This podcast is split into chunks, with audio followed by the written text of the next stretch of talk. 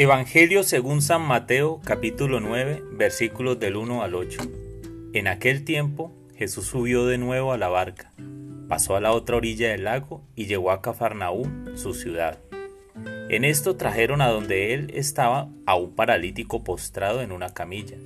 Viendo Jesús la fe de aquellos hombres, le dijo al paralítico, Ten confianza, hijo, se te perdonan tus pecados.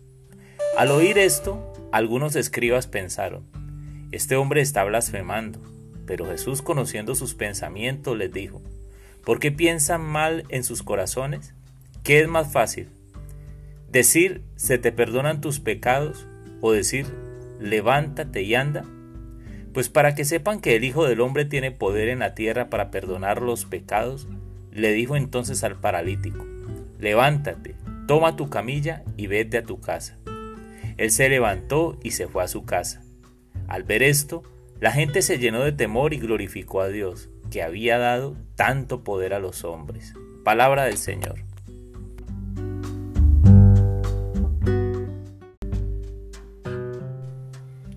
Hola mis amigos.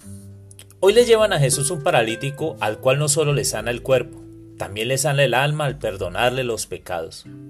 Jesús ofrece una experiencia de sanación integral, es decir, cuando Jesús hace su obra, no la hace a medias, no la hace incompleta.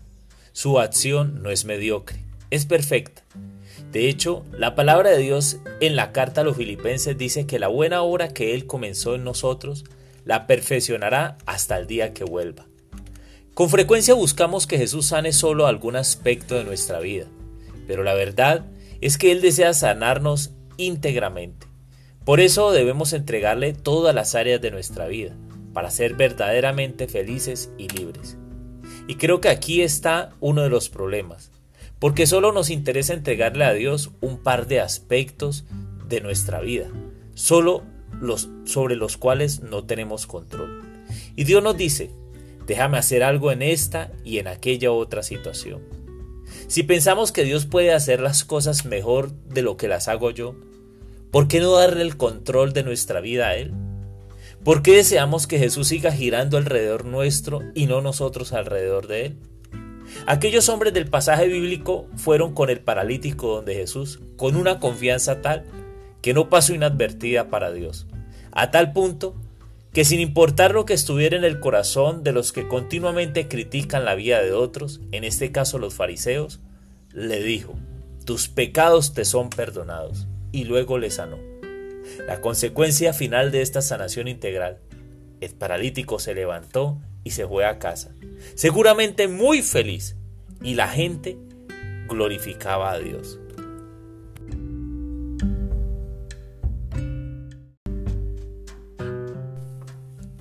Amado Jesús, hoy vengo con petición para ti. Quiero pedirte que aumentes mi fe Aumentame la fe como los hombres de este pasaje, porque quiero ir con confianza a donde ti. Siempre he dicho que tú tienes mejores cosas de lo que las hago yo, pero sé que dudamos a veces. Con frecuencia seguimos dirigiendo nuestra propia vida, yo el primero. Quiero pedirte que me ayudes a ver esta verdad, porque quiero, Señor, ser libre, ser sano Quiero, Señor, que tú hagas una obra perfecta en mí, que lleves a buen término lo que empezaste algún día en mi vida. Quiero, Señor, que sanes cada aspecto y cada rincón de mi vida. Aquellas situaciones que me causan dolor, que me causan rabia, que me causan odio contra otras personas. Jesús, pasa tu mano sanadora sobre mi vida. Pasa, Señor, y sana también los aspectos que no me dejan dormir. Aquello que me trasnocha, que me, que me roba la paz. Hoy te pido, Señor, que me perdones por los pecados que he cometido, por cada situación donde he ofendido a otro y por lógica te he ofendido a ti. Perdóname, Señor.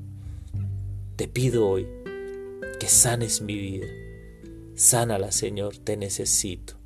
Tanto te necesito, mi Jesús. Amén.